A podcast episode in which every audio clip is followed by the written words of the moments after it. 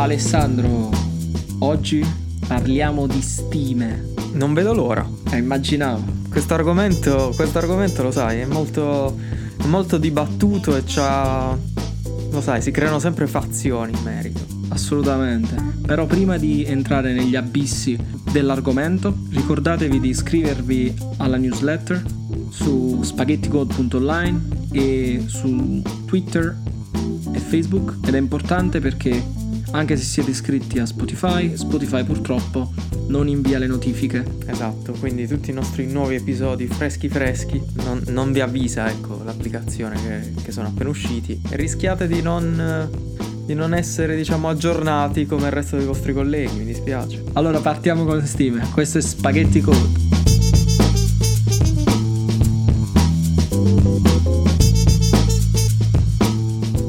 Sappiamo molto bene che questo argomento è un argomento, un aspetto critico del nostro lavoro ed è anche, ed è anche uno dei più odiati, diciamo onestamente, perché stimare significa comunque dare un, così, un indovinare, tra virgolette, in molte situazioni il, il tempo che ci vorrà per completare un, un pezzo di lavoro. Però partiamo dall'inizio, ecco. Farle o non farle le stime? Ci sono Secondo te, Marco, dei contesti in cui è più appropriato farle? Oppure in base a cosa dovremmo, sai, decidere di fare le stime e come farle? Ecco. Come prima cosa voglio mettere in chiaro che ci sono due domande diverse, secondo me, che ci dobbiamo fare.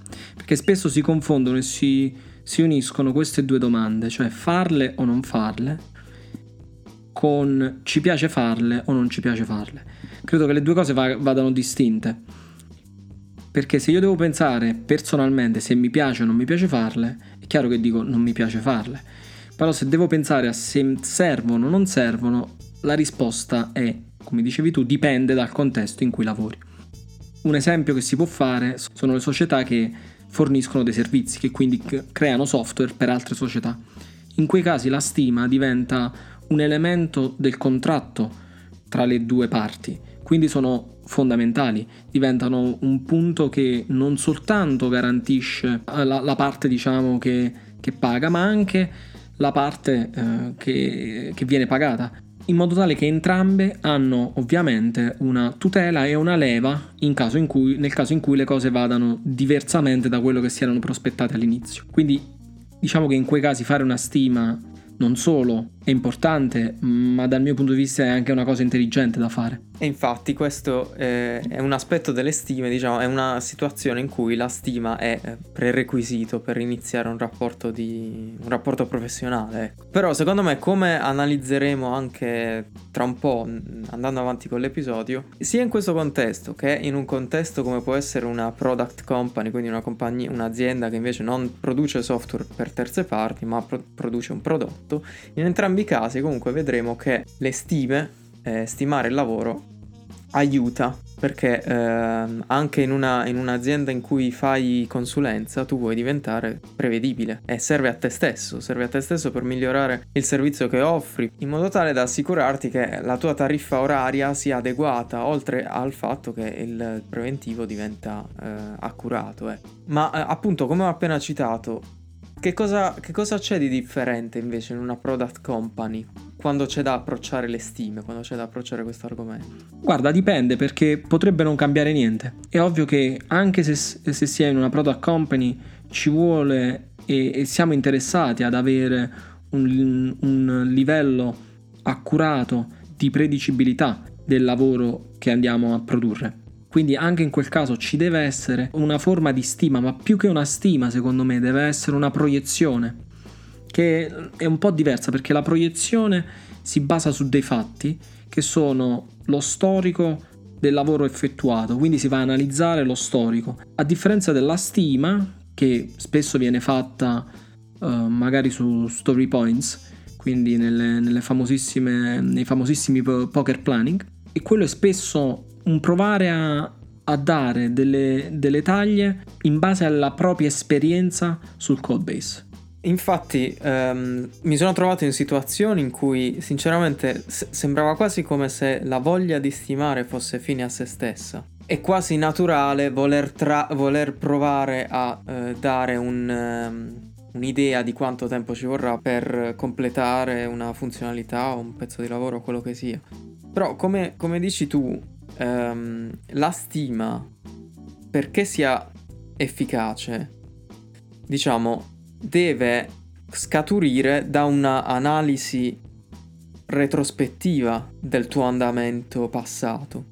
Quindi, diciamo, secondo me la stima, specialmente in una situazione di product company, molto spesso non serve tanto a dire quanto ci vorrà per completare questa funzionalità, ma se, nella mia opinione deve servire più che altro a, eh, ad arrivare ad un accordo sulla complessità di quello che vogliamo realizzare per poi essere in grado di dare priorità a una cosa piuttosto che un'altra a seconda ovviamente dei piani dell'azienda, quindi dei piani di prodotto a lungo termine, quindi cercare di capire in cosa dovremmo investire adesso rispetto a, ad altro, ecco. Assolutamente, e, e, ti dico di più, secondo me, mentre nelle, come dicevamo, nelle società di servizi, chiamiamole così, la stima, come dicevamo, ha un, ha un valore contrattuale anche. Nelle società di prodotto secondo me il focus sulla stima è fondamentalmente un focus sulla cosa sbagliata. Perché anche se hai dei, dei vincoli esterni, facciamo caso che si hanno dei vincoli legati, non lo so, a degli eventi di, di, di marketing eh, piuttosto che degli eventi di sales, ok? Dove si deve presentare il prodotto o una specifica parte del prodotto che deve essere sviluppata. E quindi abbiamo un, un limite un vincolo che viene da qualcosa di esterno, no? un, un evento pubblico. Anche in quei casi il focus non deve essere tanto stimare il lavoro che si sta facendo, ma cercare di capire che cosa possiamo fare entro quella data. Magari sembra, sembra sciocco quello che sto dicendo, ma in realtà cambia molto. Dove noi ci focalizziamo, la cosa su cui noi ci focalizziamo, cambia totalmente il modo in cui approcciamo il problema. Se noi ci focalizziamo sul fatto che dobbiamo capire quanto tempo ci vuole a fare una cosa, ci focalizziamo, come dicevi tu, sul dare dei numeri. Mentre se noi ci focalizziamo sul prodotto che stiamo creando, sulla funzionalità che stiamo effettivamente eh, producendo, quindi sul valore che stiamo producendo. A quel punto la domanda è soltanto che cosa possiamo fare entro una data se abbiamo un vincolo. Se non abbiamo un vincolo, il problema non si pone proprio dal mio punto di vista. Guarda quante volte, almeno io personalmente mi sono trovato in, que- in una situazione in cui c'è una, un vincolo esterno, una data in cui fare una dimostrazione ad esempio. Ok, ci sediamo tutti a tavolino, stimiamo il lavoro da fare eh, stimiamo diciamo la proposta di prodotto no? pre- che vogliamo presentare durante eh, l'evento. Ok, dalla stima siamo tutti d'accordo che il lavoro da fare è un po' troppo per riuscire ad arrivare bene, tranquilli al- alla demo. Qual è la soluzione? Dovete lavorare di più. Esatto. che secondo me è l'approccio errato. Ovviamente non solo, diciamo, possiamo parlare di burnout, possiamo parlare di disfunzione proprio a livello di azienda. Però secondo me se tu approcci le stime in questa maniera ogni volta e il risultato è sempre dobbiamo lavorare di più, allora forse ci stiamo, ci stiamo gestendo male. Stiamo spezzettando il lavoro in maniera errata, probabilmente realizziamo stories troppo grosse che hanno troppe dipendenze tra di loro, oppure magari paradossalmente abbiamo costruito la funzionalità più bella del mondo, arriviamo alla demo e ci rendiamo conto che abbiamo costruito veramente troppo, che per la demo era, era, sufficiente molto meno per riuscire ad avere il feedback giusto per capire se stiamo andando bene oppure no, oppure se abbiamo attirato il cliente oppure no. Hai colto esattamente quello che, che volevo dire, grazie per l'esempio. Appunto il, il fatto è che se noi ci concentriamo, come tu dicevi, sulla stima, il nostro valore diventa il tempo. Quindi nel momento in cui vediamo come nel tuo caso dicevi che c'è troppo lavoro da fare e il tempo non è abbastanza, qual è il risultato? Lavorare di più. Se invece ci concentriamo sul valore che stiamo producendo e sulla cosa che vogliamo, diciamo, proporre in questo caso, la domanda non è più lavoriamo di più per fare questo, ma è cosa possiamo togliere, cosa non è necessario esatto. ai fini del, del, goal che stiamo cercando di raggiungere. E la risposta esatto. n- nulla, tutto è necessario, eh, non è una risposta. Esattamente, quante volte abbiamo sentito questa risposta sapendo che la proposta di funzionalità che vogliamo implementare è tra virgolette campata in aria. Spesso il prodotto va a sentimento e ha la sensazione che questa funzionalità sarà utile, però poi andando a scavare non c'è nulla a supporto di questa tesi. Uh, c'è un framework che noi abbiamo entrambi usato in passato, di cui secondo me non è il caso di approfondirne i dettagli in questo episodio, però adesso rapidamente questo framework si chiama ICE dall'inglese e uh, l'acronimo sta per Impact, Confidence e Ease, cioè la facilità. E in, in, uh, diciamo, andando un po' più a fondo, l'impatto che vogliamo ottenere in termini di, non lo so, revenue, ehm, clienti che atterrano sulla landing page, utilizzo di una determinata funzionalità, quello che sia. Confidence è quanto siamo sicuri che effettivamente l'azione che stiamo per andare a compiere, il cambiamento che stiamo per implementare, ci porterà il risultato sperato. E ease, infine, è la facilità con cui riteniamo di poter implementare questo cambiamento. Ed è proprio utilizzando questo framework tu effettivamente puoi contrattare in maniera più efficace la funzionalità su cui vogliamo investire. Perché, ad esempio, la tua confidence, cioè la tua eh, sicurezza che effettivamente questo cambiamento che do- dobbiamo implementare porterà il risultato sperato, da cosa è supportata, da quali dati è supportata. Ed è un framework che ti aiuta effettivamente, ti spinge a realizzare funzionalità in maniera iterativa. Esattamente, ma questo, questo funziona ancora meglio quando si hanno dei progetti di taglia contenuta. Mi spiego. Il problema della predicibilità e delle stime, come dicevamo, non è un problema soltanto del software, è un problema che ritroviamo in altri tipi di progetti, in tutti i tipi di progetti. C'è uno studio di un'università danese di cui adesso non ricordo il nome, sulle grandi opere e su come le grandi opere tendono tutte in tutti i paesi, quindi non è soltanto un, un'abitudine italiana, diciamo, in tutti i paesi ad accumulare ritardi enormi. Perché succede?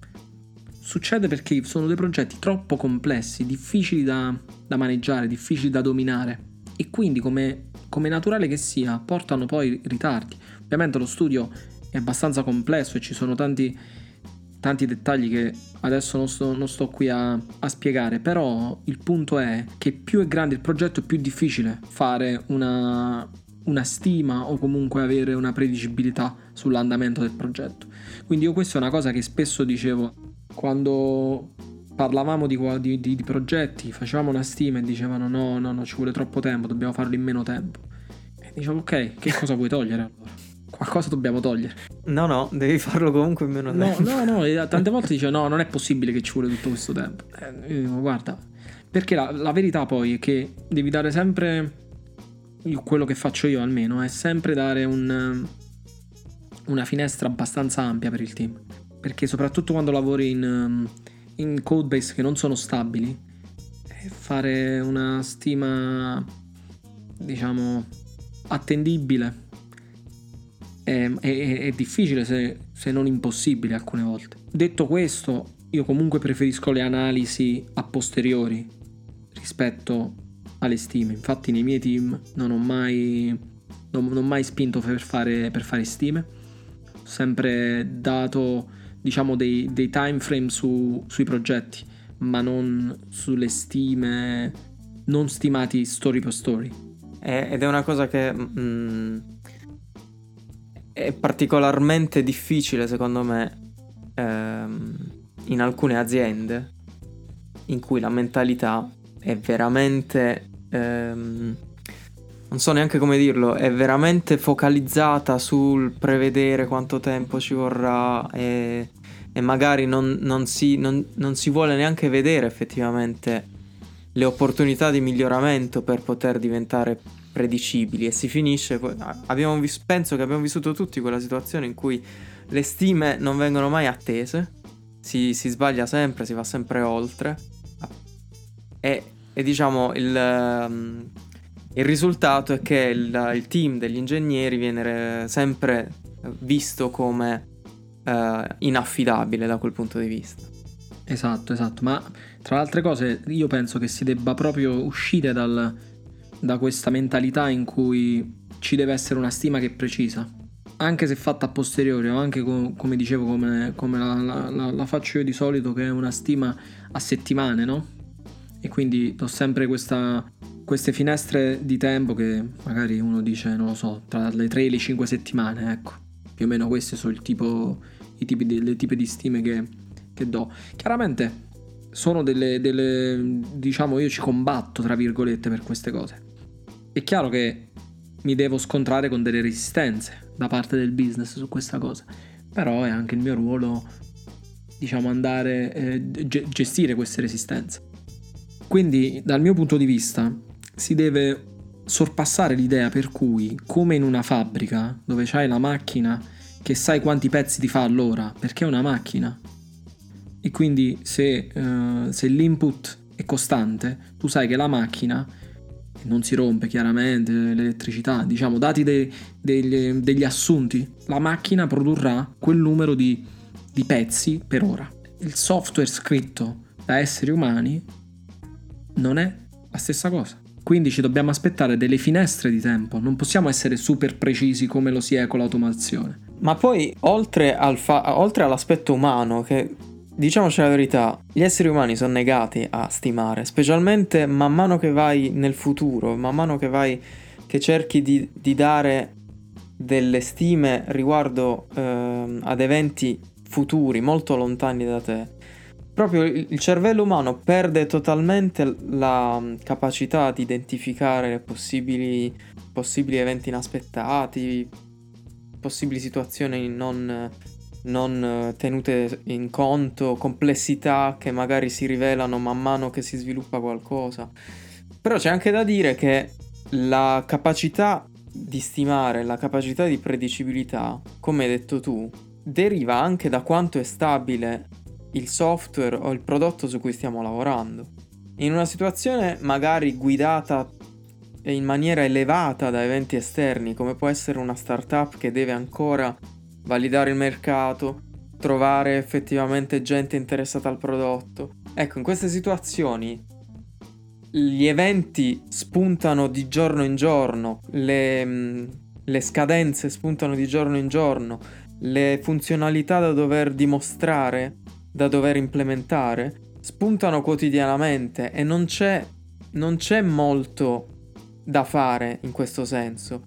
L'unica cosa è cercare effettivamente di capire quanto lavoro, quanto investimento è stato messo nel realizzare queste funzionalità, anche se sono state funzionalità a breve termine o anche se sono state funzionalità con poco, poca specifica, diciamo, con eh, pochi dettagli dal punto di vista proprio del funzionamento di prodotto, però è sempre fondamentale, e lo diciamo sempre, la retrospettiva, cioè analizzare come ci siamo comportati, quanto investimento abbiamo eh, fatto e quanto ci è tornato indietro eh, dopo aver dimostrato la funzionalità, dopo aver implementato quello che ci è stato richiesto. Certo, certo, assolutamente, ma c'è anche un'altra cosa che non abbiamo citato, il fatto che è importante, diciamo, da un punto di vista dare un'idea di quanto tempo ci voglia per fare del lavoro perché ci deve essere, c'è anche un lavoro di, ehm, di coordinamento con altri dipartimenti. Okay, immagino,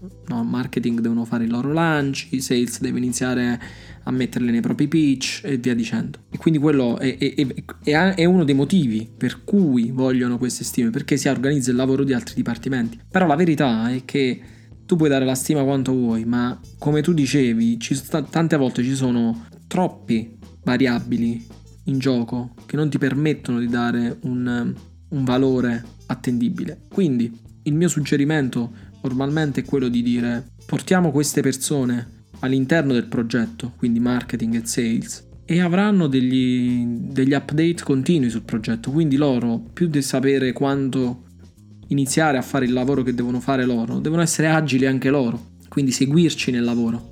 Non so se, se, se mi sono spiegato.